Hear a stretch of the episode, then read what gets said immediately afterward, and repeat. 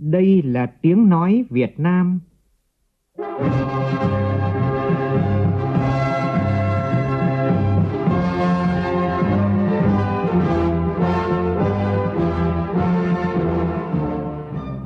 là tiếng nói Việt Nam phát thanh từ Hà Nội, thủ đô nước Cộng hòa xã hội chủ nghĩa Việt Nam.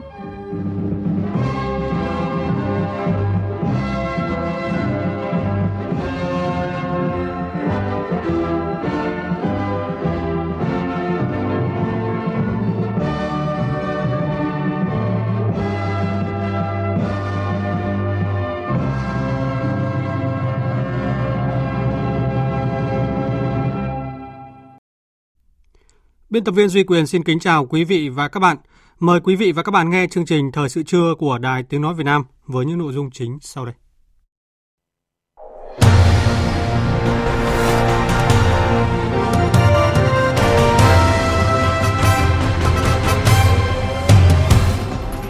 Thủ tướng Phạm Minh Chính dự Diễn đàn Doanh nghiệp Việt Nam thường niên với chủ đề Phục hồi và phát triển chuỗi cung ứng trong bối cảnh bình thường mới.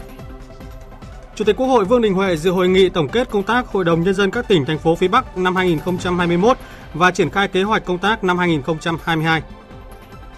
Bộ Y tế cảnh báo một số sản phẩm của Abbott có nguy cơ nhiễm khuẩn đã được nhập về Việt Nam. Trong phần tin thế giới, lại có thêm hai thường dân thiệt mạng ở khu vực Donbass do các cuộc pháo kích mới nhất của quân chính phủ Ukraine. Tổng thống Nga và Mỹ nhất trí về mặt nguyên tắc tiến hành hội nghị thượng đỉnh về Ukraine. Australia mở cửa biên giới bắt đầu đón khách du lịch đã tiêm hai mũi vaccine ngừa covid mười chín.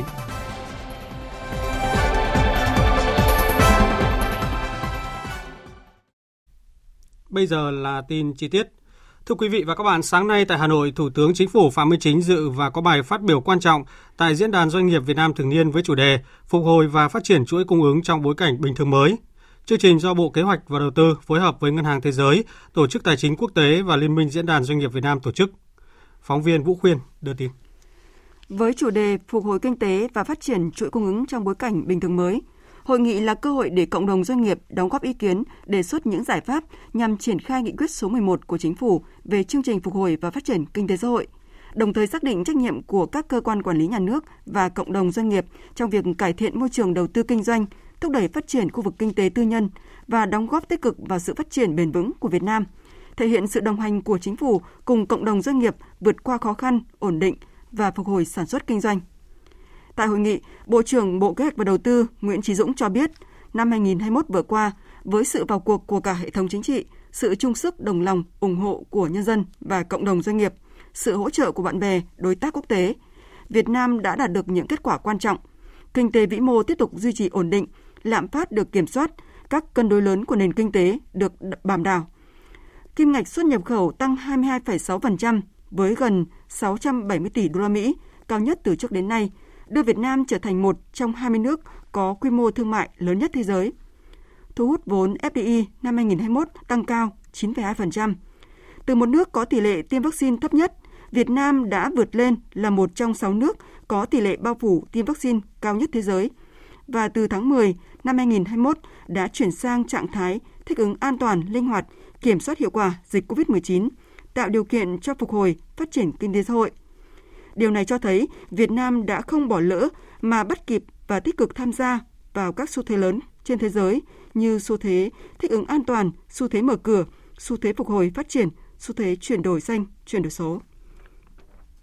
Tại diễn đàn, đại diện các doanh nghiệp, các hiệp hội doanh nghiệp đã trình bày các tham luận về đóng góp của cộng đồng doanh nghiệp vào sự phục hồi của nền kinh tế, vai trò trách nhiệm của doanh nghiệp trong chuỗi cung ứng, trong đó tập trung vào nâng cao năng lực sản xuất, công nghiệp hỗ trợ trong nước và phát triển cụm liên kết ngành, chuỗi giá trị, tăng liên kết giữa các doanh nghiệp đầu tư nước ngoài và doanh nghiệp Việt Nam. Phát biểu tại hội nghị, Thủ tướng Phạm Minh Chính cho biết, với phương châm lấy người dân, doanh nghiệp là trung tâm, là chủ thể, nguồn lực bên trong là cơ bản, lâu dài, nguồn lực bên ngoài là quan trọng, đột phá. Chính phủ Việt Nam tiếp tục thực hiện ba đột phá chiến lược, gồm hoàn thiện đồng bộ thể chế, phát triển nguồn nhân lực, xây dựng hệ thống kết cấu hạ tầng đồng bộ, hiện đại. Việt Nam tập trung các giải pháp nhằm phục hồi chuỗi cung ứng, đảm bảo lưu thông hàng hóa, ổn định nguồn nhiên liệu, hoạt động sản xuất kinh doanh an toàn, thông suốt của doanh nghiệp trong điều kiện bình thường mới. Trọng tâm là ưu tiên các biện pháp đảm bảo an toàn dịch bệnh, đơn giản hóa thủ tục hành chính, tháo gỡ những vướng mắc về cơ chế, chính sách thuế, tín dụng, nhân lực, hạ tầng. Đặc biệt là phát triển thị trường các nhân tố sản xuất như thị trường vốn, thị trường đất đai, thị trường tài nguyên, thị trường khoa học công nghệ, trí tuệ theo hướng thị trường hơn, cạnh tranh hơn, hiệu quả hơn và bền vững hơn. Chính phủ Việt Nam tạo môi trường bình đẳng giữa các thành phần kinh tế, khuyến khích đầu tư tư nhân, đầu tư nước ngoài, đầu tư vào công nghệ cao, công nghiệp phụ trợ, nông nghiệp thông minh, bảo vệ môi trường, năng lực tái tạo, xây dựng kết cấu hạ tầng và các dự án phục vụ an sinh xã hội. Cũng tại diễn đàn, Thủ tướng Chính phủ giao bộ ngành, đơn vị có liên quan tổng hợp các ý kiến đóng góp của cộng đồng doanh nghiệp để báo cáo Thủ tướng Chính phủ, phân công các bộ ngành nghiên cứu, xử lý và tham mưu toàn diện và tham mưu hoàn thiện về thể chế, chính sách pháp luật, đặc biệt là hướng dẫn và giám sát khâu thực thi chính sách ở các cấp. Người đứng đầu Chính phủ Việt Nam khẳng định, với chủ đề điều hành của năm là đoàn kết, kỷ cương, chủ động thích ứng, an toàn, hiệu quả, phục hồi phát triển, Chính phủ Việt Nam sẽ căn cứ vào tình hình thực tế để chỉ đạo, điều hành một cách chủ động, quyết liệt, sáng tạo, trách nhiệm, kỷ cương, liêm chính. Mong muốn cộng đồng doanh nghiệp cùng Chính phủ và nhân dân Việt Nam. Sáng nay tại nhà Quốc hội diễn ra hội nghị tổng kết công tác Hội đồng Nhân dân các tỉnh, thành phố, khu vực phía Bắc năm hai nghìn không trăm hai mươi mốt và triển khai công tác năm hai nghìn không trăm hai mươi hai. Chủ tịch Quốc hội Vương Đình Huệ, Thường trực Ban Bí thư Võ Văn Thưởng, Phó Thủ tướng Thường trực Phạm Bình Minh, Phó Chủ tịch Quốc hội Trần Thanh Mẫn và Nguyễn Khắc Định đồng chủ trì hội nghị. Cùng tham dự còn có các Phó Chủ tịch Quốc hội, đại diện lãnh đạo các địa phương, bộ ngành và hơn hai trăm đại biểu của hai mươi lăm tỉnh, thành phố. Tin của phóng viên Lê Tuyết. Hội nghị đã nghe báo cáo của Ủy ban Thường vụ Quốc hội về tình hình tổ chức và hoạt động của Hội đồng Nhân dân các tỉnh, thành phố trực thuộc Trung ương trong năm qua và phương hướng nhiệm vụ năm nay. Ý kiến phát biểu của các địa phương đã làm rõ thêm nhiều kết quả nổi bật cũng như những tồn tại, hạn chế và đề xuất kiến nghị nhiều nội dung nhằm tiếp tục đổi mới, nâng cao năng lực, hiệu quả hoạt động của Hội đồng Nhân dân trong nhiệm kỳ hai nghìn không trăm hai mươi mốt đến hai nghìn không trăm hai mươi sáu. Phát biểu tại hội nghị, Chủ tịch Quốc hội Vương Đình Huệ cho rằng, ngoài việc tổ chức hai kỳ họp thường lệ, nhiều tỉnh, thành phố tổ chức kỳ họp bất thường, trong đó một số tỉnh, thành phố đã tổ chức từ ba đến sáu kỳ họp để quyết định nhiều nội dung quan trọng về công tác phòng chống dịch bệnh covid mười chín, theo tinh thần nghị quyết số ba mươi của Quốc hội khóa mười lăm và nhiệm vụ phát triển kinh tế xã hội trên địa bàn. Ban hành nhiều nghị quyết tạo cơ sở pháp lý quan trọng cho việc thực hiện các nhiệm vụ phát triển kinh tế xã hội, phòng chống dịch covid mười chín. Điều này cho thấy tính sẵn sàng và tinh thần của các cơ quan dân cử ở địa phương. Tuy nhiên, Chủ tịch Quốc hội Vương Đình Huệ cũng cho rằng, bên cạnh những thành tích, kết quả đạt được, hoạt động của Hội đồng Nhân dân vẫn còn một số tồn tại, hạn chế như chất lượng kỳ họp của Hội đồng Nhân dân, hoạt động của Thường trực Hội đồng Nhân dân, các ban của Hội đồng Nhân dân, các tổ đại biểu Hội đồng Nhân dân và đại biểu Hội đồng Nhân dân có lúc có nơi còn bất cập, chưa đáp ứng yêu cầu và kỳ vọng của nhân dân, cử tri. Về phương hướng nhiệm vụ và các giải pháp công tác năm nay của Hội đồng Nhân dân tỉnh, thành phố, cơ bản đồng tình thống nhất với báo cáo của Ủy ban Thường vụ Quốc hội và ý kiến tham luận của các địa phương. Chủ tịch Quốc hội Vương Đình Huệ lưu ý. Từ kinh nghiệm của Quốc hội và Hội đồng Nhân dân một số tỉnh, thành phố, Hội đồng Nhân dân các tỉnh, thành phố tiến hành rà soát, xây dựng, trình cấp ủy cung cấp thông qua chủ trương hoặc Hội đồng Nhân dân ban hành nghị quyết về chương trình xây dựng các văn bản quy phạm pháp luật cho cả một nhiệm kỳ để chủ động từ sớm từ xa trong xây dựng hoàn thiện khung khổ thể chế, kiến tạo phát triển kinh tế xã hội của địa phương, chú trọng việc thể chế hóa, cụ thể hóa các nghị quyết đặc thù của Quốc hội đối với mô hình tổ chức chính quyền và cơ chế chính sách đặc thù cho một số tỉnh, thành phố. Đặc biệt đó là cái chúng tôi theo dõi là thấy những cái nghị quyết mà quy định về mô hình chính quyền ấy, thì các ông chí làm rất tốt và rất nhanh. Nhưng các cái nghị quyết về cơ chế đặc thù cho các cái tỉnh thành ấy, thì cái việc triển khai nói chung là còn chậm. Và chủ yếu thì mới trình và quyết định các cái chính sách chế độ liên quan đến chi thôi, chi ngân sách địa phương thôi. Chứ còn các cái nghị quyết để mà huy động các cái nguồn lực cho cái phát triển kinh tế xã hội và đảm bảo quốc phòng an ninh và an sinh xã hội địa phương hầu như còn rất chậm. Bởi vì cái này là khó là một, hai là rất là nhạy cảm là hai, động chạm đến nhiều đối tượng, nhiều người. Chủ tịch Quốc hội Vương Đình Huệ cho biết với những kiến nghị đề xuất của Hội đồng Nhân dân các tỉnh, thành phố, Ủy ban Thường vụ Quốc hội giao ban công tác đại biểu tiếp thu, hoàn thiện báo cáo chính thức để báo cáo Ban Bí thư, Thường trực Ban Bí thư và các tỉnh, thành phố, cơ quan hữu quan, đồng thời tổng hợp các ý kiến kiến nghị đề xuất của Hội đồng Nhân dân các tỉnh, thành phố, báo cáo Ủy ban Thường vụ Quốc hội xem xét giải quyết hoặc báo cáo cơ quan có thẩm quyền giải quyết.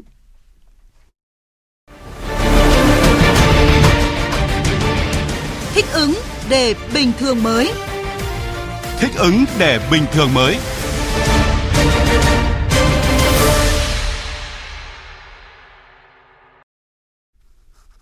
Hôm nay, Đà Nẵng dự kiến cho hơn một trăm nghìn học sinh tiểu học và hơn ba mươi nghìn học sinh bậc mầm non trở lại trường học trực tiếp. Nhà trường bố trí phòng học theo buổi sáng, chiều để giãn cách, phòng học được cách phòng, bố trí phòng cách ly y tế và có cả nhân viên y tế chuyên sâu, tạo điều kiện tâm lý thoải mái cho các em, không bị căng thẳng khi có ép không, thì nhà trường sẽ kết hợp với phụ huynh cùng với các bác sĩ trạm y tế để nhanh chóng xử lý trường hợp xảy ra. Cũng vào hôm nay, Sở Giáo dục và Đào tạo tỉnh Tiền Giang cho nhiều khối lớp và trẻ mầm non trên năm tuổi đến trường học trực tiếp. Phóng viên Nhật Trường đưa tin. Tỉnh Tiền Giang cho học sinh các cơ sở giáo dục phổ thông, cơ sở giáo dục thường xuyên lớp một, hai, năm, lớp sáu đến lớp mười hai, học viên các trung tâm ngoại ngữ, tin học, trung tâm giáo dục kỹ năng sống, trẻ mầm non từ năm tuổi của các cơ sở giáo dục mầm non công lập, tư thục, nhóm trẻ độc lập được học trực tiếp tại trường từ ngày hai mươi mốt tháng hai. Theo ông Lê Quang Trí, Giám đốc Sở Giáo dục Đào tạo tỉnh Tiền Giang, các cơ sở giáo dục tổ chức dạy và học trực tiếp phải đảm bảo đạt mức độ an toàn rất cao theo bộ tiêu chí đánh giá mức độ an toàn phòng chống dịch covid mười chín và phải xây dựng phương án phòng chống dịch trong trường học, đặc biệt là phương án xử lý cụ thể khi phát hiện ca nhiễm. Với những học sinh không đến trường học trực tiếp, các cơ sở giáo dục xây dựng kế hoạch dạy và học phù hợp. Các trường phải tổ chức lớp học giãn cách tối đa, nếu có thể, dạy học nhiều ca trong ngày, chủ động bố trí sắp xếp khối học buổi sáng, các khối còn lại học buổi chiều, nhằm giảm số lượng người tập trung cùng một thời điểm tại các cơ sở giáo dục. Sở Giáo dục Đào tạo tỉnh Tiền Giang cũng yêu cầu không tổ chức các hoạt động sinh hoạt tập thể, dạy thêm học thêm. Việc tổ chức dạy học phải kết hợp giữa trực tiếp và trực tuyến, nhằm duy trì chất lượng giáo dục và không để học sinh nào bỏ lại phía sau. Căn cứ vào điều kiện thực tế, các đơn vị sẽ quyết định việc tổ chức nội trú, bán trú cho trẻ mầm non, học sinh.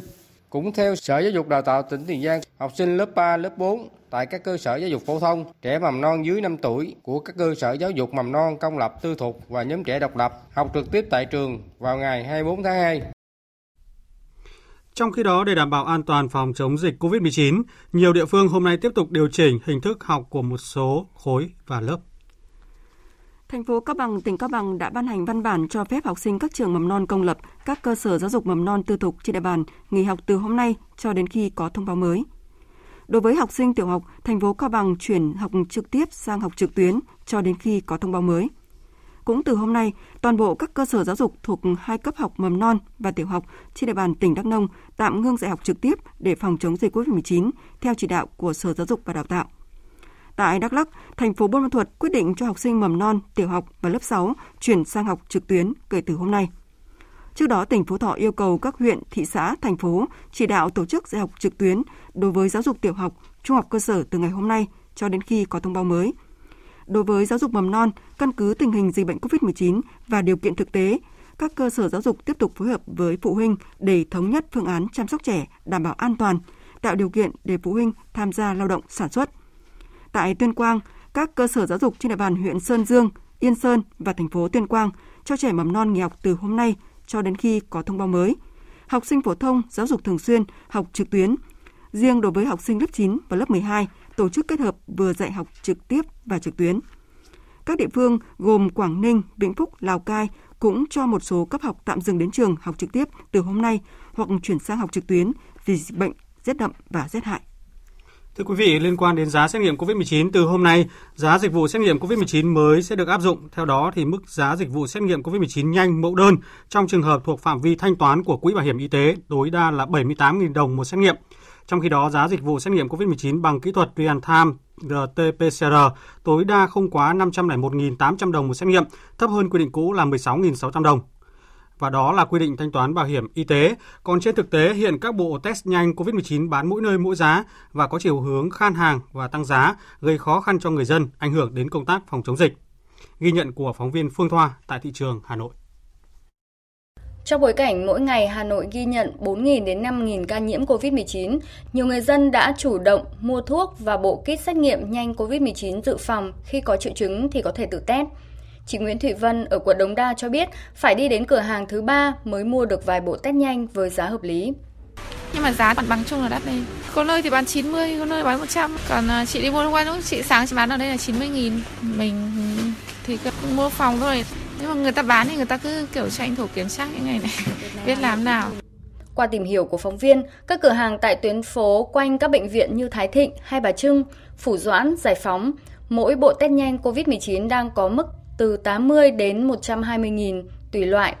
Người bán tại một số cửa hàng thuốc cho biết, Những ngày qua, giá nhập kit test nhanh tăng theo từng giờ, khiến cho cửa hàng cũng phải tăng giá theo.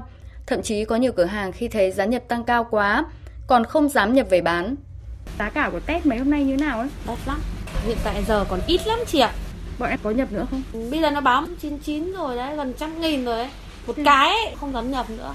Hôm trước thì nhập, mà cái này thì nhập từ hôm trước là bảy mươi hai. Rồi nó tụi tại vì nó dao động từng ngày luôn đấy. Từng nửa ngày, từng giờ luôn đấy. Thế không nhập nữa thì nhỡ người dân cần mua thế nào? Không chịu, không, không dám nhập nữa. Bộ test nhanh covid mười chín không chỉ được bán tại các cửa hàng thuốc mà còn được đăng bán nhiều trên mạng xã hội, Facebook với nhiều chủng loại và giá khác nhau, cũng gây nhiều khó khăn cho người dân khi quyết định mua và sử dụng. Ông Nguyễn Quang Thanh ở quận Hai Bà Trưng cho biết, khi ra hiệu thuốc hỏi mua test nhanh thì được tư vấn rất nhiều loại, nên ông đã quyết định mua lại test của Hàn Quốc với mức giá chín mươi nghìn đồng, nhưng đi chỗ khác cũng với loại test đó thì chỉ có tám mươi nghìn đồng. Khi tham khảo trên mạng xã hội thì chỉ có giá sáu mươi nghìn đồng, ông không biết đâu là giá đúng và test thật, test giả. Ông Thanh chia sẻ. Có mua sẵn dự trữ khoảng năm và vài cái thôi để sẵn nhà, mua chim tới ngoài mũi. Mong muốn nhà nước chấn chỉnh cái bình ổn giá để cho bà con đỡ phải chi phí nhiều, giảm được thì là tốt thôi. Hôm nay, Công ty Cổ phần Vận tải Đường sắt Hà Nội Harako vừa quyết định tạm dừng chạy đôi tàu đoạn Hà Nội-Vinh do nhu cầu đi tàu của hành khách sụt giảm sau Tết Nhâm Dần. Cụ thể, tàu en a hai xuất phát từ Vinh tạm dừng chạy từ hôm nay, tàu en a một xuất phát tại Hà Nội tạm dừng chạy từ ngày mai hai mươi hai tháng hai. Đại diện Harako cho biết hành khách có vé tàu en a một hoặc là en a hai trong các ngày tạm dừng chạy trả vé trực tiếp tại nhà ga không mất phí hoặc là đổi vé đi tàu thống nhất. Bộ Giao thông Vận tải vừa có văn bản gửi Cục Hàng không Việt Nam, Sở Giao thông Vận tải thành phố Hồ Chí Minh về việc tạo điều kiện thuận lợi cho hành khách đi hoặc đến tại cảng hàng không quốc tế Tân Sơn Nhất. Đáng chú ý tại văn bản này thì Bộ Giao thông Vận tải yêu cầu xử lý nghiêm việc trèo kéo tăng giá bắt chẹt khách tại sân bay này. Bộ Giao thông Vận tải yêu cầu Cục Hàng không Việt Nam, Tổng Công ty Cảng Hàng không Việt Nam, Cảng Hàng không Quốc tế Tân Sơn Nhất bố trí hợp lý các khu vực cho các phương tiện vào đón trả khách, tổ chức các làn đón trả khách trong nhà xe phù hợp với thực tế khi khách tăng, phân luồng khách chờ đón xe, đảm bảo an ninh trật tự, kiểm soát chặt chẽ không để xảy ra hiện tượng trèo kéo, bắt chẹt khách trong nhà xe và trong địa bàn khu vực cảng hàng không. Cùng với đó, sắp xếp tăng thêm diện tích bãi đỗ dành cho xe chờ nhằm đảm bảo số lượng phương tiện đáp ứng nhu cầu của hành khách thông qua cảng hàng không. Tổ chức cho xe buýt chờ đón trả hành khách tại ga đến quốc tế và quốc nội phù hợp với hiện trạng khu vực cảng hàng không. Đối với Sở Giao thông Vận tải thành phố Hồ Chí Minh, Bộ Giao thông Vận tải yêu cầu đơn vị chủ đạo là thanh tra sở phối hợp chặt chẽ với Cảng Hàng không Quốc tế Tân Sơn Nhất, Cảng vụ Hàng không Việt Nam và các lực lượng chức năng trong kiểm tra, xử lý vi phạm, điều phối giao thông tại khu vực cảng hàng không, chú trọng kiểm tra, xử lý vi phạm đối với các hành vi trèo kéo, tăng giá, chèn ép hành khách đi xe. Phối hợp với Cảng Hàng không Quốc tế Tân Sơn Nhất tổ chức tuyến xe buýt kết nối phù hợp với khu vực cảng hàng không. Làm việc với Hiệp hội Taxi thành phố, các hãng taxi, hãng xe công nghệ có xe phục vụ tại cảng hàng không để tăng số lượng xe phục vụ đồng bộ với tổ chức giao thông đáp ứng nhu cầu đi lại của hành khách. Hãng hàng không Bamboo Airways đã thực hiện các chuyến bay thẳng kết nối thành phố Hồ Chí Minh Việt Nam với Melbourne, Australia. Đây là cột mốc tiếp theo của Bamboo Airways trong quá trình xúc tiến đường bay thẳng Việt Nam Australia, đồng thời mở ra cơ hội tiếp cận các dịch vụ hàng không được định chuẩn định hướng chuẩn năm sao quốc tế của Bamboo Airways. Bên cạnh đường bay kết nối thành phố Hồ Chí Minh, Melbourne, hãng cũng lên kế hoạch mở thêm đường bay kết nối các thành phố lớn của Việt Nam và Australia. Chuyến bay thẳng khứ hồi thành phố Hồ Chí Minh Melbourne của Bamboo Airways đã rút ngắn thời gian di chuyển giữa hai thành phố xuống chỉ còn xấp xỉ tám giờ bay, tiết kiệm đến tám giờ so với các chuyến bay quá cảnh. Cục An toàn thực phẩm Bộ Y tế nhận được thông tin từ mạng lưới các cơ quan an toàn thực phẩm quốc tế Infosight về sự cố an toàn thực phẩm liên quan đến việc một số trẻ nhỏ bị nhiễm khuẩn sau khi sử dụng dinh dưỡng công thức sản xuất tại nhà máy Abbott của Mỹ. Theo thông tin từ mạng lưới, thì cho đến nay người tiêu dùng Mỹ đã thông báo về bốn trường hợp xảy ra ở trẻ nhỏ, trong đó có một trường hợp đã tử vong. Do đó, nhà sản xuất ở Mỹ đã bắt đầu làm việc và thu hồi tự nguyện các sản phẩm liên quan. Ngay sau khi nhận được thông tin từ Infosight, Cục An toàn thực phẩm đã liên hệ với công ty nhập khẩu các sản phẩm trên thị trường Việt Nam để yêu cầu làm rõ thông tin và đề nghị khẩn trương tiến hành thu hồi toàn bộ các lô sản phẩm bị cảnh báo trên thị trường. Thông tin từ Trung tâm chống độc Bệnh viện Bạch Mai cho biết vào thời điểm trước và sau Tết Nguyên đán Nhâm Dần hai không hai hai, tình trạng ngộ độc cồn công nghiệp methanol có chiều hướng gia tăng. Riêng trong hai tháng cuối năm ngoái thì hàng chục ca ngộ độc methanol đã được xác nhận tại Trung tâm chống độc. Các ca bệnh đa số là do uống phải rượu giả không rõ nguồn gốc. Phần lớn các ca bệnh này đều nặng và nhiều trường hợp đã tử vong. Mới đây, ngày mười sáu tháng hai, Trung tâm chống độc tiếp nhận một bệnh nhân nam bốn mươi ba tuổi được chẩn đoán ngộ độc cồn công nghiệp methanol từ tuyến dưới chuyển lên. Tiến sĩ bác sĩ Nguyễn Trung Nguyên, Giám đốc Trung tâm chống độc cho biết, bệnh nhân nhập viện trong tình trạng hôn mê sâu, đồng tử giãn, huyết áp tụt. Xét nghiệm cho thấy nồng độ methanol trong máu rất cao, nhiễm toàn chuyển hóa nặng. Kết quả chụp xê tê cho thấy bệnh nhân có hiện tượng tổn thương não, mặc dù đã được giải độc và cấp cứu theo phác đồ, nhưng bệnh nhân đến viện muộn nên tiên lượng rất dè dặt. Bác sĩ Nguyên cho biết đây là trường hợp ngộ độc cồn công nghiệp methanol do uống phải loại rượu giả không rõ nguồn gốc trôi nổi trên thị trường. Mẫu rượu bệnh nhân uống được người nhà mang đi xét nghiệm cho thấy hàm lượng methanol rất cao. Một người cùng uống với bệnh nhân cũng có biểu hiện ngộ độc, hiện đang phải điều trị tại bệnh viện. Còn một số trường hợp cùng uống rượu với bệnh nhân, bệnh viện đang vận động đến kiểm tra. Theo Giám đốc Trung tâm chống độc, người bị ngộ độc rượu chứa methanol cần sớm đến cơ sở y tế để kiểm tra, theo dõi, tránh trường hợp đến viện sẽ rất nặng. Sau thời gian ngừng việc tập thể và nghỉ vào cuối tuần, sáng nay toàn bộ công nhân công ty trách nhiệm hữu hạn giày Adora Việt Nam, khu công nghiệp Tam Điệp, thành phố Tam Điệp, tỉnh Ninh Bình đã trở lại làm việc bình thường. Công ty cũng đã đưa ra nhiều chính sách quy định mới liên quan đến thu nhập của người lao động. Công ty trách nhiệm hữu hạn giày Adora Việt Nam đồng ý tăng sáu phần trăm lương cơ bản cho công nhân, tăng tiền cơm ca từ mười bảy nghìn đồng một suất lên hai mươi nghìn đồng một suất, không trừ tiền ăn và tiền xăng xe khi công nhân nghỉ phép, đảm bảo thực hiện tính tiền thâm niên, tiền chuyên cần theo quy định, thực hiện test nhanh covid mười chín cho ba mươi phần trăm công nhân một tuần và đảm bảo mỗi công nhân đều được test một lần một tháng, toàn bộ chi phí do công ty chi trả. Trước đó vào ngày mười sáu tháng hai, hơn bốn nghìn công nhân làm việc tại công ty trách nhiệm hữu hạn giày Adora Việt Nam đã ngừng việc tập thể để yêu cầu ban lãnh đạo công ty phải tăng lương cơ bản và thực hiện một số chế độ liên quan đến quyền lợi của người lao động. Đại diện lãnh đạo Liên đoàn Lao động tỉnh Ninh Bình, lãnh đạo thành phố Tam Điệp cùng các ngành chức năng đã làm việc với ban lãnh đạo công ty và đại diện người lao động nhằm giải quyết vấn đề. Sau một thời gian dài đầu ra bấp bênh, giá cả sụt giảm, gần đây thì giá cá tra thương phẩm tăng cao. Cả doanh nghiệp và nông dân nuôi loại thủy sản này ở tỉnh Tiền Giang đều phấn khởi do có lãi khá và tăng tốc lao động sản xuất. Phóng viên Nhật Trường, thường trú tại khu vực đồng bằng sông Cửu Long phản ánh. Trên địa bàn tỉnh Tiền Giang, hiện có nhiều doanh nghiệp chuyên sản xuất mặt hàng cá tra phi lê để xuất khẩu ra thị trường nhiều nước trên thế giới như là Trung Quốc, Nhật, Mỹ, e u. Từ sau Tết đến nay, giá cá tra nguyên liệu đầu vào, sản phẩm đầu ra phục vụ xuất khẩu mặt hàng này có khởi sắc nên các doanh nghiệp rất phấn khởi. Không khí lao động sản xuất khẩn trương, khí thế. Ngoài sản phẩm cá tra phi lê truyền thống, một số doanh nghiệp còn chế biến ra sản phẩm từ cá tra như là cá viên, chả cá để phục vụ thị trường tiêu thụ nội địa và xuất khẩu đạt giá trị cao. Theo các doanh nghiệp, từ sau Tết đến nay, nhu cầu hàng hóa của các đối tác ngoài nước rất cao, nhất là cá tra phi lê đang rất hút hàng. Hiện nay, hầu hết các doanh nghiệp chế biến cá tra xuất khẩu trên địa bàn tỉnh Tiền Giang đều chủ động được dùng nuôi nên đảm bảo đủ nguyên liệu đầu vào, hạn chế thu mua ngoài dân nên giảm giá thành, sản xuất có lãi khá. Ở thời điểm này, gần chín mươi lăm phần trăm công nhân của công ty cổ phần Gò Đàn đã trở lại nhà máy phân xưởng để sản xuất. Hiện tại, doanh nghiệp này đã có hai trăm năm mươi héc ta mặt nước nuôi cá tra ở các tỉnh Tiền Giang, Bến Tre, Vĩnh Long để cung cấp nguyên liệu cho các nhà máy. Mỗi tuần doanh nghiệp xuất từ bảy mươi đến tám mươi container sản phẩm cá tra phi lê đi xuất khẩu. Tuy hàng hóa thông quan và cước phí vận chuyển có tăng lên, nhưng từ Tết cổ truyền nhâm dần đến nay, doanh nghiệp vẫn có mức tăng trưởng khá và cao hơn năm ngoái, giải quyết việc làm, thu nhập ổn định cho hơn ba nghìn công nhân. Bà Trần Thị Bích Hồng, cán bộ điều hành xưởng An Phát thuộc công ty cổ phần Gò Đàn cho biết thêm. Công chuyện thì ổn định, như là cá thì cũng cung cấp cho công nhân đầy đủ luôn. Lương có thể một tháng có chị làm giỏi có thể mười mấy triệu luôn. Nói chung là cũng qua dịch rồi thì ổn định rồi thì mình cũng thoải mái, thì mình không phải lo dịch nữa. Ban lãnh đạo thì cũng quan tâm tới rồi anh chị em công nhân. Mình đã thì lúc nào cũng luôn luôn là thực hiện năm ca. Qua dịch rồi mình biết rồi cho nên là mình không có chủ quan. Thưa quý vị và các bạn, theo nhận định của Trung tâm Dự báo Khí tượng Thủy văn Quốc gia, Tổng cục Khí tượng Thủy văn, Bộ Tài nguyên và Môi trường, thì xu thế xâm nhập mặn vùng đồng bằng sông Cửu Long trong mùa khô năm hai không hai hai sẽ ở mức cao hơn trung bình nhiều năm, nhưng không nghiêm trọng như mùa khô năm hai không một chín hai không hai không. Cơ quan chức năng khuyến cáo các địa phương cần tranh thủ tích trữ nước ngọt khi chiều thấp, phục vụ nông nghiệp và dân sinh. Theo phản ánh của phóng viên Vinh Quang, riêng tại Long An, một số địa phương đang phải đối mặt với tình trạng xâm nhập mặn và thiếu nước ngọt phục vụ sinh hoạt và sản xuất. Trung tâm Dự báo Khí tượng Thủy văn Quốc gia cho hay, trong mùa khô năm hai không hai mốt hai không hai hai, tổng lượng dòng chảy từ thượng nguồn sông Mekong về hạ lưu khả năng thấp hơn trung bình nhiều năm từ mười đến hai mươi phần trăm. Xâm nhập mặn ở đồng bằng sông Cửu Long dự liệu sẽ đến sớm và cao hơn. Tại tỉnh Long An, mực nước đầu nguồn sông Long An chịu ảnh hưởng mạnh của thủy triều. Dù chưa gay gắt như mọi năm, nhưng xâm nhập mặn vùng cửa sông đang ở mức cao so với trung bình nhiều năm.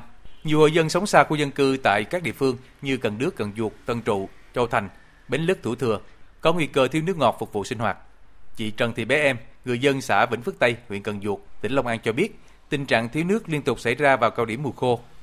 Một số thời điểm nước máy, nước giếng bị nhiễm mặn, nồng độ phèn cao, không thể ăn uống, kể cả tắm giặt buộc phải mua nước bình. Người ta xài, người ta phản ánh là nhiều, là nó bị phèn, nước nó đục ngầu à. Bây giờ thì có lúc xài được, có lúc không. Tình trạng này còn xuất hiện tại huyện Cần Đước, tỉnh Long An. Hàng trăm hộ dân tại xã Tân Hữu Đông và Tân Hữu Tây đã kiến nghị chính quyền địa phương sớm hỗ trợ việc cung ứng nước ngọt để phục vụ nhu cầu sinh hoạt hàng ngày. Bà Tô Thị Hai, người dân xã Tân Hữu Đông, huyện Cần Đước cho hay. Mình thấy nó nấu ăn không được là một, là hai giặt đồ không bọt, mình tắm rửa con người mình nó ngứa vậy lắm, rồi phải tắm lại nước mưa, rồi trời nắng là hả nước giang là đổ bình lọc nấu nước ăn, nấu ăn vậy đó. Hiện chính quyền các địa phương, đặc biệt là vùng hạ tỉnh Long An, đã chủ động triển khai nhiều giải pháp cấp bách, giải quyết tình trạng thiếu nước phục vụ sinh hoạt và sản xuất ngay trước khi bước vào cao điểm mùa khô và xâm nhập mặn, được dự báo tiếp tục có những diễn biến phức tạp. Ngoài việc tăng cường các hoạt động thông tin truyền thông về tình hình hạn, thiếu nước, xâm nhập mặn và các biện pháp chỉ đạo, ứng phó của các cấp chính quyền, tỉnh cũng khuyến cáo vận động hỗ trợ người dân chủ động trữ nước và sử dụng nước tiết kiệm trong thời gian xảy ra khô hạn, xâm nhập mặn. Ông Đào Hữu Tấn, Phó Chủ tịch Ủy ban Nhân dân huyện Cần Đước, tỉnh Long An nói. Qua phản ánh, chúng tôi cũng nắm và sẽ sớm làm việc với công ty môi trường Cần Đước để bằng các giải pháp nghiệp vụ chuyên ngành tăng cái, cái nguồn nước, cải tạo cái chất lượng nước để đấu nối về cho công ty cầu nổi cung cấp cho người dân. Ủy ban Nhân dân tỉnh Long An đã yêu cầu các địa phương chủ động ứng phó với những diễn biến phức tạp trong giai đoạn mùa khô, nhất là tình trạng xâm nhập mặn, thiếu nước ảnh hưởng đến sản xuất, dân sinh. Đến nay, Long An đã gieo xạ trên hai trăm mười bảy nghìn hectare lúa đông xuân, bằng chín mươi tám phẩy bốn phần trăm so với cùng kỳ năm hai nghìn không trăm hai mươi mốt, trong đó thu hoạch trên mười ba nghìn ba trăm hectare, cùng hàng chục ngàn hectare cây ăn trái, hoa màu, vân vân. Các địa phương ở Long An đã chủ động khoanh từng vùng, từng khu vực có khả năng bị ảnh hưởng bởi xâm nhập mặn, thiếu nước ngọt để chỉ đạo, triển khai giải pháp ứng phó phù hợp. Trong đó tập trung ưu tiên nguồn nước để cấp nước sinh hoạt cho người dân, chăn nuôi gia súc và tưới cho cây trồng có giá trị kinh tế cao, với phương châm không để hộ dân nào thiếu nước sinh hoạt. Ông Huỳnh Văn Nam, Phó Chi cục trưởng Chi cục Phát triển Nông thôn và Thủy lợi tỉnh Long An cho biết thêm. Thì chúng tôi cũng đã phối hợp với địa phương chủ động để xác định những cái vùng mà có khả năng bị ảnh hưởng đó, thì chúng ta có giải pháp đắp đập tạm ngăn mặn, cần thiết thì lắp các trạm bơm dã chiến để mà bơm nước trữ trữ lại trong cái hệ thống nội đồng trong những lúc triều kém để mà giải quyết cho cái việc mà tưới nước cho cây lúa cũng như cây trồng, và đồng thời cũng tuyên truyền vận động người dân sử dụng nước tiết kiệm bằng mọi giá và trữ nước. Do ảnh hưởng của triều cường đầu tháng Giêng âm lịch kết hợp với gió chướng mạnh, độ mặn trên các tuyến sông trên địa bàn tỉnh Long An gồm Rạch Cát, Vàm Cỏ, Vàm Cỏ Đông, Vàm Cỏ Tây, sông Tra dao động ở mức không phẩy sáu đến mười bốn phẩy ba gam một lít, thấp hơn cùng kỳ năm hai nghìn không trăm hai mươi mốt từ không phẩy bốn đến ba phẩy năm gam một lít và chưa ảnh hưởng đến sản xuất. Tuy vậy, ngành chức năng cũng như người dân vẫn chủ động các biện pháp ứng phó, không chủ quan nhằm bảo vệ mùa màng, ổn định cuộc sống, hạn chế thấp nhất thiệt hại do xâm nhập mặn, khô hạn gây ra. Phóng viên Khắc Kiên thường trú tại khu vực Tây Bắc thông tin, từ đêm qua đến sáng nay, nền nhiệt giảm sâu xuống dưới không độ C khiến băng giá phủ kín dãy Hoàng Liên Sơn, trong đó có đỉnh đèo Ô Quỳ Hồ thuộc địa bàn xã Sơn Bình, huyện Tam Đường, tỉnh Lai Châu. Ngay trong sáng nay đã có rất đông người và phương tiện từ Sapa, Lào Cai và tỉnh Lai Châu có mặt tại tỉnh đỉnh đèo Ô Quỳ Hồ để ngắm băng giá. Tuy nhiên, thì nền đường bắt đầu xuất hiện băng nhẹ gây khó khăn cho người và phương tiện tham gia giao thông. Trung tá Nguyễn Tú Anh, Phó trưởng phòng phòng Cảnh sát Giao thông, Công an tỉnh Lai Châu cho biết. Trực tiếp lãnh đạo đơn vị đã cùng phối hợp với thanh tra giao thông và văn phòng ban an toàn giao thông đi kiểm tra ở trên tuyến quốc lộ bốn D, đặc biệt là trên chỗ ki lô mét tám mươi chín trên đỉnh đèo Hoàng Liên Sơn. Qua cái công tác kiểm tra thì đội đã chỉ đạo các lực lượng chức năng như cảnh sát giao thông phối hợp với thanh tra giao thông tuyên truyền đối với người và phương tiện tham gia giao thông trên tuyến đường đèo đó. Quá trình lưu thông thì cần phải tránh những cái trường hợp phương tiện đi sẽ bị trơn trượt và nhắc người điều khiển phương tiện kiểm tra các thiết bị an toàn kỹ thuật khi lên xuống đèo. Còn tại Sơn La thì do ảnh hưởng của rét đậm rét hại xảy ra diện rộng, địa phương vừa ghi nhận hai mươi con trâu bò của người dân bị chết rét. Theo dự báo thì hôm nay nhiệt độ tại Sơn La vẫn giảm sâu, trung bình dưới mười độ C, có khả năng xảy ra băng giá, mưa tuyết ở vùng núi cao.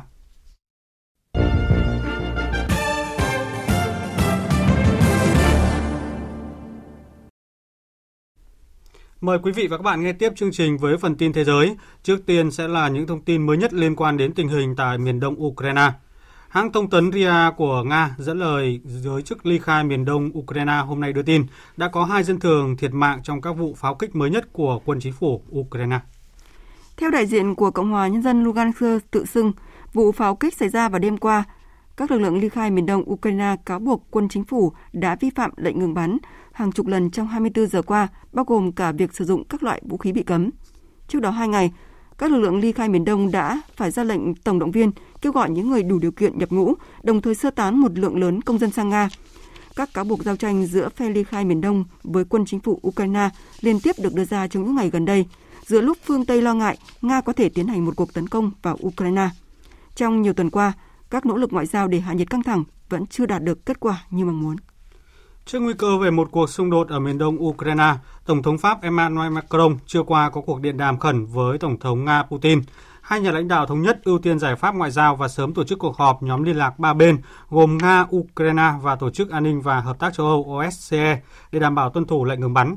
Mạnh Hà, phóng viên Đài Tiếng nói Việt Nam thường trú tại Pháp, thông tin. Cuộc điện đàm giữa Tổng thống Pháp Emmanuel Macron và người đồng cấp Nga Vladimir Putin đã kéo dài gần hai giờ đồng hồ. Thông cáo của Văn phòng Tổng thống Pháp cho biết, hai nhà lãnh đạo thống nhất sẽ ưu tiên giải pháp ngoại giao và sớm tổ chức cuộc họp của nhóm liên lạc ba bên gồm Nga, Ukraine và Tổ chức An ninh và Hợp tác châu Âu O S C E với mục tiêu nhanh chóng nối lại lệnh ngừng bắn tại khu vực Donbass thuộc miền đông Ukraine. Trong cuộc điện đàm, Tổng thống Nga Vladimir Putin bày tỏ quan ngại trước tình hình xấu đi tại Donbass và cảnh báo các động thái khiêu khích từ phía quân đội Ukraine sẽ khiến căng thẳng gia tăng. Tổng thống Nga tiếp tục nhấn mạnh Mỹ và NATO cần chú ý đến các yêu cầu đảm bảo an ninh từ Nga. Ông Putin cũng tái khẳng định sẽ rút quân đội Nga khỏi Belarus sau khi các cuộc tập trận chung kết thúc. Về phần mình, Tổng thống Pháp Emmanuel Macron cho rằng cần có thời gian để kiểm chứng các thông báo rút quân từ phía Nga, nhất là sau tuyên bố mới đây của Belarus về việc quân đội Nga sẽ tiếp tục ở lại để thực hiện các nhiệm vụ khác. Ngay sau cuộc nói chuyện với Tổng thống Nga, ông Macron đã có cuộc điện đàm với Tổng thống Ukraine Volodymyr Zelensky và sẽ tiếp tục có hàng loạt các cuộc điện đàm trong vài giờ tới với các lãnh đạo Mỹ, Đức, Anh, Italia và nhiều đối tác khác để thúc đẩy đối thoại, duy trì hòa bình tại châu Âu. Ba Lan, nước đang là chủ tịch của O S C E cũng cho biết tổ chức này sẽ họp khẩn trong ngày hôm nay để bàn lối thoát cho cuộc khủng hoảng Ukraine. Trong diễn biến liên quan, hãng tin Reuters dẫn nguồn văn phòng Tổng thống Pháp hôm nay đưa tin, Tổng thống Mỹ Joe Biden và người đồng cấp Nga Vladimir Putin đã đồng ý về mặt nguyên tắc để tổ chức hội nghị thượng đỉnh để bàn về cuộc khủng hoảng Ukraine. Theo Điện Elysee, để hội nghị này diễn ra, công tác chuẩn bị cần được Ngoại trưởng Mỹ Antony Blinken và Ngoại trưởng Nga Sergei Lavrov thảo luận trong cuộc họp giữa hai bên vào ngày hai mươi tư tháng này. Hội nghị chỉ được tổ chức với điều kiện Nga không tấn công xâm lược Ukraine. Trước đó, chính phủ Mỹ cho biết Tổng thống Joe Biden và Tổng thống Pháp Macron đã thảo luận về các nỗ lực ngoại giao và các biện pháp răn đe đối với việc Nga tập trung quân gần biên giới Ukraine. Hàng nghìn người Sudan hôm qua đã xuống đường biểu tình ở thủ đô Khartoum và một số thành phố khác nhằm kêu gọi thiết lập chính quyền dân sự và công lý. Tuấn Nguyễn, phóng viên Đài Tiếng nói Việt Nam thường trú tại Ai Cập đưa tin. Khu vực xung quanh Bộ Tổng chỉ huy quân đội ở thủ đô Khartoum dày đặc an ninh, các rào chắn bê tông được đặt ở một số con đường và lối vào dẫn đến dinh tổng thống. Làn sóng biểu tình mới nhất diễn ra trong bối cảnh tình trạng chính trị tại Sudan tiếp tục bế tắc sau khi đặc phái viên của Mỹ về vùng sừng châu Phi đã rời thủ đô Khartoum hôm mười bảy tháng hai vừa qua mà không thể hoàn thành nhiệm vụ trong việc hòa giải giữa các lực lượng chính trị và quân sự ở nước này. Mặc dù các lực lượng chính trị ở Sudan tuyên bố đang tìm cách tăng cường nỗ lực để thống nhất trên những cơ sở chung nhằm thoát ra khỏi cuộc khủng hoảng đã kéo dài hơn ba tháng, nhưng cho đến nay vẫn chưa có dấu hiệu cho thấy cuộc khủng hoảng này sẽ được giải quyết. Sau hơn bảy trăm ngày đóng cửa biên giới, hôm nay Australia bắt đầu đón khách du lịch đã tiêm hai mũi vaccine ngừa covid mười chín quay trở lại xứ sở chuột túi. Việc mở cửa biên giới được cho là sẽ thúc đẩy quá trình phục hồi nền kinh tế diễn ra nhanh hơn. Tuy nhiên, thì ngành du lịch sẽ chưa thể nhanh chóng quay trở lại như giai đoạn trước đại dịch. Việt Nga, phóng viên Đài Tiếng nói Việt Nam thường trú tại Australia, thông tin. Hơn năm mươi chuyến bay quốc tế sẽ hạ cánh xuống các sân bay quốc tế tại Australia trong ngày hôm nay. Ngày đầu tiên, nước này mở cửa biên giới kể từ tháng ba năm hai nghìn không trăm hai mươi. Ngoài điều kiện cần thiết là phải có thị thực nhập cảnh, du khách cũng được yêu cầu tiêm hai mũi vaccine ngừa covid mười chín và có kết quả xét nghiệm pê xê rờ âm tính với covid mười chín bảy mươi hai giờ trước khi bay mới được nhập cảnh vào nước này. Việc mở cửa biên giới quốc tế mang đến niềm vui cho rất nhiều gia đình sau gần hai năm xa cách vì dịch covid mười chín. Sáng nay, tại sân bay quốc tế Sydney đã diễn ra nhiều cuộc hội ngộ cảm động của các gia đình sau một thời gian dài không gặp mặt, mà bà Cindy Max, người đang sống tại Kentucky, Mỹ, là một trong số đó. Bà đã phải chờ gần ba năm mới có thể được gặp con gái tại Sydney ngày hôm nay. Thật quá lâu chúng ta mới có thể gặp được người thân, tôi không thể tin được. Đã quá lâu rồi tôi không được gặp con gái của mình. Chúng tôi cứ nói với nhau rằng chúng tôi sẽ sớm được gặp mặt, chúng tôi sẽ sớm làm được điều đó. Với anh Phan Anh Tuấn, người đang sống tại thành phố Sydney, sau hơn hai năm không được gặp con gái, cuộc hội ngộ ngày hôm nay có rất nhiều ý nghĩa. Nó khiến anh rất vui vì được gặp con, vui vì thấy con đã lớn, và vui vì con vẫn nhận ra mình dù mình đứng ở đằng xa. Tại lúc trước thì mấy nhỏ nó về chơi với bà ngoại rồi kẹt dịch, thì từ đó tới giờ cũng hai năm mấy, gần ba năm rồi. Giờ mới đón nó qua, giờ nhìn nó lớn khác quá trời. Mình nó cũng nhận ra mình nữa, nó mới thấy là nhận ra từ xa rồi. Không chỉ mang lại niềm vui cho nhiều gia đình, mở cửa biên giới cho khách du lịch quốc tế còn là một trong những biện pháp thúc đẩy quá trình phục hồi của nền kinh tế, đặc biệt là ngành du lịch, lĩnh vực mỗi tháng mang về bốn tỷ đô la Australia cho nền kinh tế Australia. Thời sự tiếng nói Việt Nam. Thông tin nhanh, bình luận sâu, tương tác đa chiều.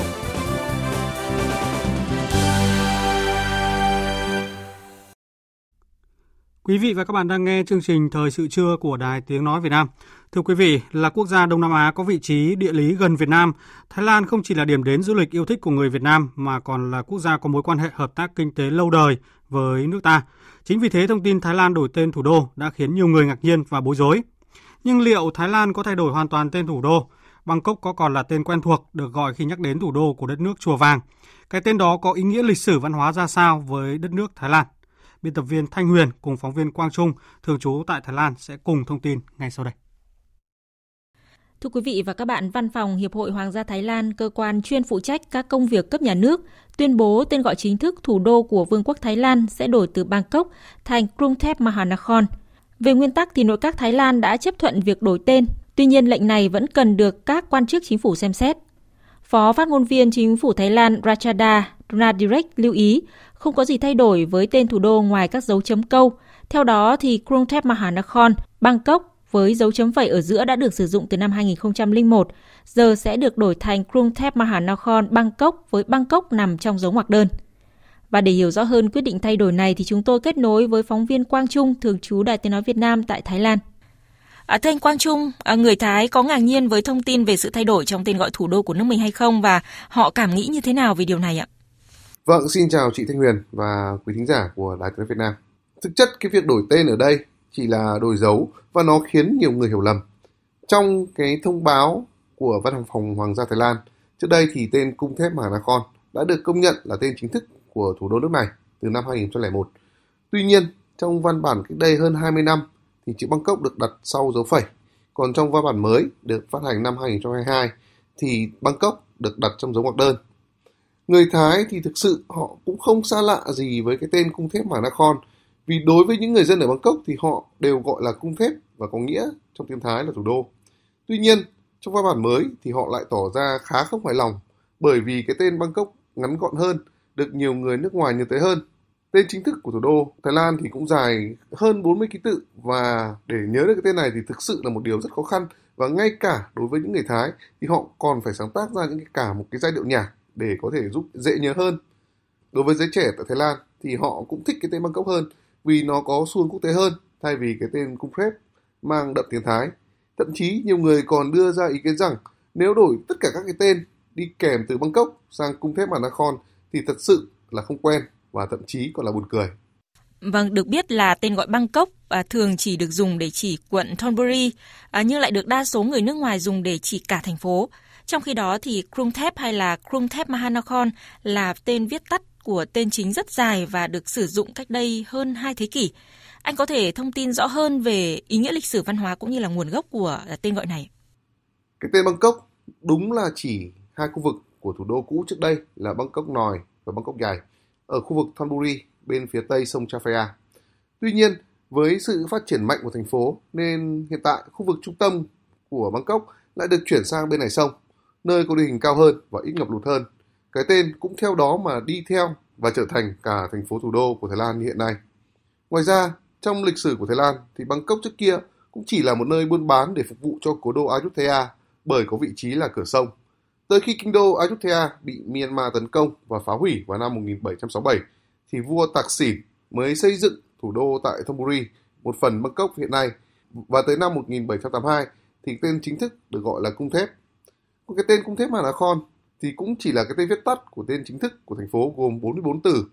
Trong các văn bản chính thức của Thái Lan thì họ cũng buộc phải viết tắt vì nếu không thì sẽ rất dài. Họ thường chỉ viết Cung Thép và thêm dấu ba chấm để chỉ thủ đô. Các đài phát thanh, truyền hình cũng sử dụng tên Cung Thép Hanakhon chứ không hề sử dụng từ Bangkok. Tên gọi Cung Thép Hanakhon thì cũng đã được sử dụng từ Vương triều Chakri với ý nghĩa trong tiếng Thái là thành phố huy hoàng, thành phố của các vị thần. Theo Bộ Văn hóa Thái Lan thì cái tên gọi này có yếu tố lịch sử, trong đó phản ánh sự vinh quang của đô. À, theo đề xuất của Văn phòng Hiệp hội Hoàng gia Thái Lan thì tên gọi phổ biến hiện nay là Bangkok vẫn tiếp tục được công nhận, song không chính thức và được viết trong dấu ngoặc đơn sau tên chính thức là Krung Thep Mahanakhon. À, thưa anh Quang Trung, nếu thực sự được thay đổi thì thế giới sẽ phải sử dụng tên gọi à, cho thủ đô Thái Lan như thế nào trong các cái văn bản chính thức và cách gọi thông thường? Vâng, đúng là như vậy. Thì tên gọi Bangkok chưa bao giờ là tên chính thức của thủ đô Thái Lan.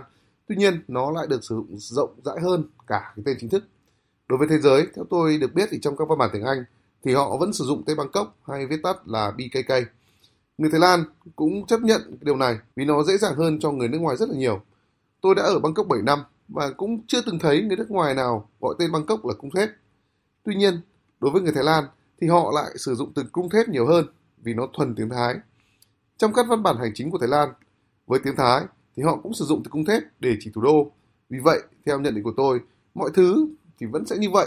Trong các văn bản quốc tế thì họ vẫn sử dụng tên Bangkok và văn bản tiếng Thái thì họ sử dụng tên Cung Thép. Không có gì thay đổi lớn ở đây cả. Vâng, xin cảm ơn phóng viên Quang Trung với những thông tin vừa rồi. Quý vị và các bạn đang nghe chương trình Thời sự trưa của Đài Tiếng Nói Việt Nam. Tiếp theo chương trình như thường lệ là trang tin đầu tư tài chính và bản tin thể thao. Trang tin đầu tư tài chính. Thưa quý vị và các bạn, giá vàng thế giới tăng lên trước bối cảnh căng thẳng giữa Mỹ và Nga ở mức giao ngay là một nghìn tám trăm chín mươi lăm phẩy chín đô la Mỹ một ounce. Còn trong nước, giá vàng tăng khoảng năm mươi nghìn đồng một lượng ở cả hai chiều. Cụ thể, giá vàng ét gi xê niêm yết mua vào ở mức sáu mươi hai triệu sáu mươi sáu nghìn đồng một lượng và bán ra là sáu mươi ba triệu hai trăm nghìn đồng một lượng. Công ty Bảo Tín Minh Châu niêm yết giá vàng dòng Thăng Long ở mức mua vào là năm mươi tư triệu không trăm ba mươi nghìn đồng một lượng và bán ra là năm mươi tư triệu sáu trăm tám mươi nghìn đồng một lượng. Trên thị trường tiền tệ, Ngân hàng Nhà nước công bố tỷ giá trung tâm của đồng Việt Nam với đô la Mỹ hôm nay ở mức hai mươi ba nghìn một trăm ba mươi ba đồng đổi một đô la. Tỷ giá euro tại Sở Giao dịch Ngân hàng Nhà nước mua vào ở mức hai mươi lăm nghìn bốn trăm bảy mươi lăm đồng và bán ra là hai mươi bảy nghìn không trăm năm mươi mốt đồng một euro. Trên thị trường bất động sản, theo các chuyên gia, đất vẫn sốt cục bộ vì quy hoạch. Cụ thể, những thông tin về quy hoạch, về đầu tư những dự án cơ sở hạ tầng giao thông một mặt tác động tích cực tới thị trường bất động sản, nơi có quy hoạch hay dự án được xây dựng. Nhưng mặt khác cũng mang đến sự tiêu cực, bởi nơi nào có quy hoạch, dự án là nơi đó xuất hiện tình trạng đầu cơ, làm giá, tạo nên những cơn sốt nhỏ cục bộ. Trên thị trường chứng khoán sáng nay, sự trở lại của nhóm cổ phiếu bất động sản tiếp tục là điểm nhấn của thị trường. Chỉ số vê en Index sau nhịp rung lắc nhẹ đầu phiên đã lấy lại sắc xanh. Nhóm cổ phiếu blue chip vẫn tỏ ra yếu thế, đặc biệt là dòng cổ phiếu ngân hàng suy yếu với sắc đỏ bao trùm toàn ngành. Đây là nhân tố chính khiến thị trường chưa thể bật cao và chỉ số vê en Index chỉ giữ đà tăng nhẹ sau gần một giờ giao dịch. Kết thúc phiên giao dịch sáng nay, vê en Index đạt một nghìn năm trăm lẻ tám phẩy bảy hai điểm, hát en ích Index đạt bốn trăm bốn mươi phẩy sáu bảy điểm. Đầu tư tài chính biến cơ hội thành hiện thực. Đầu tư tài chính biến cơ hội thành hiện thực. Thưa quý vị và các bạn, theo nghị quyết của Chính phủ, các cơ quan bộ ngành chức năng đẩy mạnh các giải pháp để thúc đẩy quá trình phục hồi và phát triển kinh tế. Theo đó, đối với thị trường bất động sản, sau những tác động tiêu cực từ dịch bệnh, thì có những tháo gỡ về mặt cơ chế chính sách, hoàn thiện pháp luật là cơ sở để thị trường sớm hồi phục. Phóng viên Hà Nho phỏng vấn ông Nguyễn Văn Đính, Chủ tịch Hội Môi giới Bất động sản Việt Nam về nội dung này. Mời quý vị và các bạn cùng nghe. Thưa ông, tức là về mặt cơ chế chính sách, pháp luật đi thì tiếp tục hoàn thiện, xây dựng một cái hành lang pháp lý đầy đủ để các cái nhà đầu tư tiếp tục đầu tư lâu dài. Theo nhận định của ông, tôi đánh giá rất cao các cái nỗ lực của các bộ, đặc biệt là Bộ Xây dựng và Chính phủ trong cái việc tháo gỡ những cái khó khăn, nhất là cái sản phẩm condotel. Chúng ta có nhiều những cái khái niệm mới về các cái sản phẩm của bất động sản trong cái phân khúc về du lịch nghỉ dưỡng. Và các cái quy định của chúng ta hiện nay cũng chưa cũng chưa rõ ràng lắm. Theo Bộ Xây dựng vừa rồi là đang định hình khái niệm lại, nó là cái căn hộ du lịch, đã quy chuẩn cho nó, và trong cái giai đoạn đó đang hướng đến là sẽ quy định rõ hơn cái quy định về hợp đồng, để làm thế nào mà cái hợp đồng này nó trở thành một cái một cái giấy tờ có thể chuyển nhượng, một cái pháp lý có thể giao dịch. Khi mà người đầu tư vào condotel chỉ nhận được một cái góp vốn hay là cái hợp tác đầu tư thôi, thì khi chuyển nhượng lại cái quyền đấy trên thị trường nó rất khó, bởi vì nó không có pháp lý về sổ đỏ, sổ hồng giống như các cái bất động sản khác, thì nó làm giảm đi cái hoạt động đầu tư vào cái cái phân khúc đấy, vào cái dòng sản phẩm đấy. Thưa ông, là với cái sự diễn biến bất thường như vậy, không là vấn đề các nhà đầu tư quan tâm hiện nay chính là xu hướng trên thị trường bất động sản diễn biến như thế nào ạ? Chúng tôi cho rằng là trong cái bối cảnh hiện nay, các nhà đầu tư rất muốn đầu tư vào các cái bất động sản, cái phân khúc du lịch nghỉ dưỡng, bởi cái tiềm năng và cái sức hấp dẫn của cái phân khúc này. Nó đầu tư vào đây không phải đầu tư cho vào cái khó khăn hiện tại của cái du lịch nghỉ dưỡng, mà họ muốn đầu tư vào cái lâu dài, bởi vì nó có cái sức hút ở cái tương lai, bởi vì Việt Nam đã khẳng định du lịch là ngành kinh tế mũi nhọn. Thưa ông, như ông nói, tức là cái kỳ vọng của nhà đầu tư buộc là uh, tới đây cái tái cấu trúc cái phân khúc bất động sản nghỉ dưỡng, trong đó có condotel như thế nào? Chúng tôi cũng tin tưởng rằng cái loại hình này sẽ được đầu tư có hiệu quả rất mạnh trong cái thời gian tới, và được chính phủ quan tâm và đầu tư rất mạnh, kêu gọi thúc đẩy các hoạt động đầu tư của các doanh nghiệp, các nhà phát triển, các thương hiệu lớn cả trong và ngoài nước đã tham gia vào cái thị trường này và dự án đó để cho họ phát triển. Vâng ạ, xin trân trọng cảm ơn ông ạ.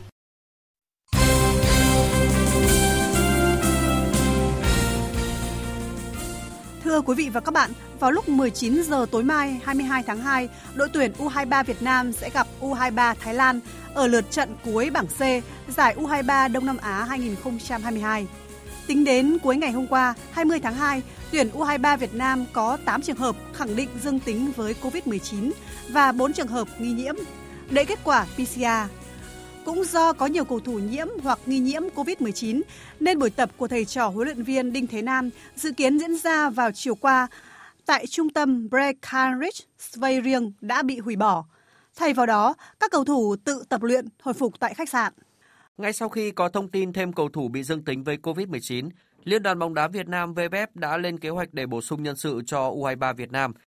Theo đó, các cầu thủ Phạm Tuấn Tài Viettel, Đinh Quý Quảng Nam, Vũ Đình Hai Phù Đồng và Huỳnh Tiến Đạt, Nguyễn Thành Nhân, Trần Bảo Toàn cùng của Hoàng Anh Gia Lai sẽ sang Campuchia để hội quân cùng u hai ba Việt Nam. Dự kiến sáu cầu thủ được gọi bổ sung sẽ lên chuyến bay vào sáng ngày hai mươi hai tháng hai. Vào chiều ngày hai mươi lăm tháng hai tới, V-League hai không hai hai sẽ chính thức khởi tranh. Nhằm chuẩn bị cho việc làm nhiệm vụ tại giải, ngày hôm qua hai mươi tháng hai, các trọng tài và trợ lý trọng tài có buổi kiểm tra thể lực trên sân hàng đẫy. Tham gia buổi kiểm tra có tổng cộng hai mươi bốn trọng tài và hai mươi tám trợ lý trọng tài. Họ phải vượt qua các bài kiểm tra về tốc độ và sức bền trong điều kiện trời mưa, sân trơn. Có bốn trọng tài và trợ lý trọng tài không vượt qua phần kiểm tra thể lực.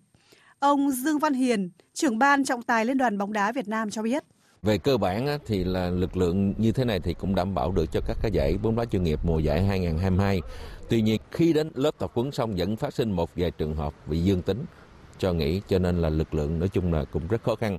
Theo kế hoạch, lớp tập huấn giám sát trọng tài các giải bóng đá chuyên nghiệp quốc gia năm hai không hai hai kéo dài trong bốn ngày từ hai mươi đến hai mươi ba tháng hai.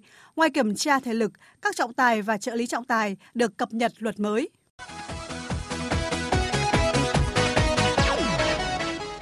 Đêm qua và rạng sáng nay hai mươi mốt tháng hai diễn ra loạt trận đấu thuộc vòng hai mươi lăm và hai mươi sáu các giải Premier League, La Liga, Bundesliga, Serie A. Tại vòng hai mươi sáu Premier League, em u đánh bại chủ nhà Leeds United với tỷ số chung cuộc bốn hai bằng các pha lập công của Harry Maguire, Bruno Fernandes, Fred và Anthony Elanga. Huấn luyện viên Ralf Rangnick của em u nói: a very intense game. It took us some ten to fifteen minutes. Một trận đấu căng thẳng, chúng tôi mất khoảng mười đến mười lăm phút để mà có thể bắt nhịp được trận đấu. Tôi nghĩ là chúng tôi đã chơi rất tốt ở trong hiệp một. Tôi hơi bất ngờ khi mà họ gỡ hòa hai hai chỉ trong vòng hai phút. Sau đó thì chúng tôi mất năm phút để mà xoay chuyển tình thế và những gì diễn ra sau đó thì rất là tuyệt vời. Chúng tôi đã cho thấy cái sự trưởng thành và cuối cùng thì chúng tôi rất xứng đáng để mà giành chiến thắng. Thắng trận này, em u được bốn mươi sáu điểm, củng cố vững chắc vị trí thứ tư trên bảng xếp hạng, đồng thời nới rộng khoảng cách với hai đội xếp sau là West Ham và Arsenal lên bốn điểm. Tại vòng hai mươi lăm La Liga, chân sút vừa chuyển từ Arsenal sang đầu quân cho Barcelona là Aubameyang đã lập hat-trick, còn Frankie De Jong ghi một bàn giúp đội bóng thắng đậm chủ nhà Valencia bốn một. Huấn luyện viên Xavi đánh giá về chiến thắng của các cầu thủ Barca. Chúng tôi đã chơi rất tốt trong hiệp một nhưng mà chịu đựng nhiều sức ép trong khoảng mười phút đầu của hiệp hai để giành được chiến thắng trước Valencia trên sân Mestalla vốn dĩ luôn khó khăn, và tất nhiên thì chiến thắng này mang đến cho chúng tôi rất nhiều sự tự tin. Tôi không cho rằng chúng tôi đã chơi một trận thực sự xuất sắc vì phải rất khó khăn mới có thể giành được ba điểm ở trên sân của họ. Hiện Barca được bốn mươi hai điểm đã vươn lên vị trí thứ tư trên bảng xếp hạng. Còn tại vòng hai mươi lăm Bundesliga, Bayern Munich đánh bại Frankfurt bốn một. Chiến thắng giòn giã ở vòng này giúp Bayern Munich củng cố vững chắc ngôi đầu bảng với năm mươi lăm điểm và nới rộng khoảng cách với đối thủ bám đuổi là Dortmund lên sáu điểm. Trong khi đó, tại vòng hai mươi sáu Serie A, Inter Milan để mất cơ hội chiếm ngôi đầu bảng của a xê Milan khi nhận thất bại không hai trong cuộc tiếp đón Sassuolo. Hiện Inter Milan vẫn đứng thứ hai trên bảng xếp hạng với năm mươi tư điểm, kém đội đầu bảng a xê Milan hai điểm. Lễ bế mạc Olympic mùa đông Bắc Kinh hai không hai hai đã diễn ra tối qua với màn trình diễn ấn tượng kéo dài hơn chín mươi phút. Trên bảng tổng sắp huy chương, Na Uy dẫn đầu với mười sáu huy chương vàng. Đoàn Đức đứng thứ hai với mười hai huy chương vàng, còn đoàn chủ nhà Trung Quốc lần đầu tiên đứng trong top ba với chín huy chương vàng. Theo Chủ tịch Ủy ban Olympic Thomas Bach, Olympic Bắc Kinh hai không hai hai cùng tinh thần thể thao cao thượng đã giúp chữa lành những vết thương do đại dịch covid mười chín gây ra. Dự báo thời tiết. Trung tâm Dự báo Khí tượng Thủy văn Quốc gia cho biết Bắc Bộ và Bắc Trung Bộ tiếp tục rét đậm rét hại đến hết ngày mai. Trong khi đó, khu vực Trung Bộ, Tây Nguyên và Nam Bộ trong chiều tối nay có mưa vừa mưa to. Sau đây sẽ là phần dự báo chi tiết các khu vực chiều và đêm nay. Phía Tây Bắc Bộ nhiều mây, có mưa vài nơi, trời rét hại, vùng núi cao có khả năng xảy ra băng giá và mưa tuyết, nhiệt độ từ chín đến mười lăm độ, có nơi dưới bảy độ. Riêng khu vực Tây Bắc cao nhất trên mười lăm độ. Phía Đông Bắc Bộ và Thanh Hóa nhiều mây, có mưa vài nơi, trời rét hại, vùng núi cao có khả năng xảy ra băng giá và mưa tuyết, nhiệt độ từ tám đến mười bốn độ, vùng núi từ ba đến sáu độ, vùng núi cao có nơi dưới không độ. Khu vực từ Nghệ An đến Thừa Thiên Huế nhiều mây, có mưa rải rác, phía Nam chiều có nơi mưa vừa mưa to, trời rét đậm, phía Bắc trời rét hại. Phía Bắc nhiệt độ từ chín đến mười bốn độ, phía Nam từ mười hai đến mười bảy độ. Khu vực từ Đà Nẵng đến Bình Thuận có mưa rào và dông vài nơi, phía Bắc trời lạnh, phía Bắc nhiệt độ từ mười bảy đến hai mươi tư độ, phía Nam từ hai mươi đến ba mươi độ. Tây Nguyên chiều nắng, chiều tối và đêm có mưa rào và dông vài nơi, nhiệt độ từ mười sáu đến ba mươi mốt độ. Nam Bộ chiều nắng, chiều tối và đêm có mưa rào và dông vài nơi, nhiệt độ từ hai mươi hai đến ba mươi ba độ, có nơi trên ba mươi ba độ. Khu vực Hà Nội nhiều mây không mưa, trời rét hại, nhiệt độ từ tám đến mười bốn độ. Tiếp theo là dự báo thời tiết biển. Vịnh Bắc Bộ và vùng biển từ Quảng Trị đến Quảng Ngãi có mưa rào và dông rải rác. Trong mưa dông có khả năng xảy ra lốc xoáy, tầm nhìn xa trên mười ki lô mét, giảm xuống từ bốn đến mười ki lô mét trong mưa, gió Đông Bắc cấp sáu, có lúc cấp bảy, giật cấp tám, biển động mạnh. Vùng biển từ Bình Định đến Ninh Thuận có mưa rào vài nơi, tầm nhìn xa trên mười ki lô mét, gió Đông Bắc cấp sáu, có lúc cấp bảy, giật cấp tám, cấp chín, biển động mạnh. Vùng biển từ Bình Thuận đến Cà Mau có mưa rào vài nơi, tầm nhìn xa trên mười ki lô mét, gió Đông Bắc cấp năm, riêng vùng biển phía Bắc cấp sáu, giật cấp bảy, biển động. Vùng biển từ Cà Mau đến Kiên Giang và Vịnh Thái Lan có mưa rào vài nơi, tầm nhìn xa trên mười ki lô mét, gió Đông Bắc đến Đông cấp bốn. Khu vực Bắc Biển Đông và khu vực quần đảo Hoàng Sa thuộc thành phố Đà Nẵng có mưa rào và có nơi có dông, tầm nhìn xa trên mười ki lô mét, giảm xuống từ bốn đến mười ki lô mét trong mưa, gió Đông Bắc cấp bảy, giật cấp tám, cấp chín, biển động mạnh. Khu vực giữa Biển Đông có mưa rào và có nơi có dông, tầm nhìn xa trên mười ki lô mét, giảm xuống từ bốn đến mười ki lô mét trong mưa, gió Đông Bắc cấp năm, có lúc cấp sáu, giật cấp bảy, biển động. Khu vực Nam Biển Đông và khu vực quần đảo Trường Sa thuộc tỉnh Khánh Hòa có mưa rào và dông rải rác, tầm nhìn xa trên mười ki lô mét, giảm xuống từ bốn đến mười ki lô mét trong mưa, gió Đông Bắc cấp năm, riêng vùng biển phía Tây có lúc cấp sáu, giật cấp bảy, biển động. Trước khi kết thúc chương trình thời sự trưa nay, chúng tôi xin tóm lược một số tin chính đã phát. Phát biểu tại Diễn đàn Doanh nghiệp Việt Nam, Thủ tướng Phạm Minh Chính nhấn mạnh, hội nghị diễn ra hôm nay sẽ xác định trách nhiệm của các cơ quan quản lý nhà nước và cộng đồng doanh nghiệp trong việc cải thiện môi trường đầu tư kinh doanh, thúc đẩy phát triển khu vực kinh tế tư nhân và đóng góp tích cực vào sự phát triển bền vững của Việt Nam.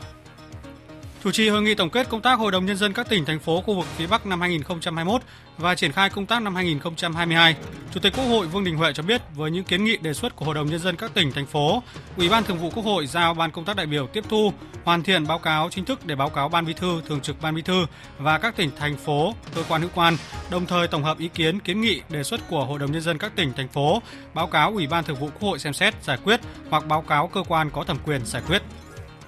Bộ Y tế cảnh báo một số sản phẩm của Abbott nhập khẩu từ Mỹ có nguy cơ nhiễm khuẩn đã được nhập về Việt Nam. Cho đến nay, người tiêu dùng tại Mỹ đã thông báo về bốn trường hợp xảy ra ở trẻ nhỏ, trong đó có một trường hợp đã tử vong. Do đó, nhà sản xuất ở Mỹ đã bắt đầu việc thu hồi tự nguyện các sản phẩm được sản xuất tại nhà máy liên quan. Lại có thêm hai thường dân ở miền đông Ukraine thiệt mạng do pháo kích của quân chính phủ. Tổng thống Pháp có cuộc điện đàm khẩn với Tổng thống Nga, thống nhất ưu tiên giải pháp ngoại giao. Sau hơn bảy trăm ngày đóng cửa biên giới, hôm nay Australia bắt đầu chào đón khách du lịch đã tiêm hai mũi vaccine ngừa covid mười chín. Việc mở cửa biên giới được cho là sẽ thúc đẩy quá trình phục hồi kinh tế diễn ra nhanh hơn. Tuy nhiên, ngành du lịch sẽ chưa thể nhanh chóng quay trở lại như giai đoạn trước đại dịch.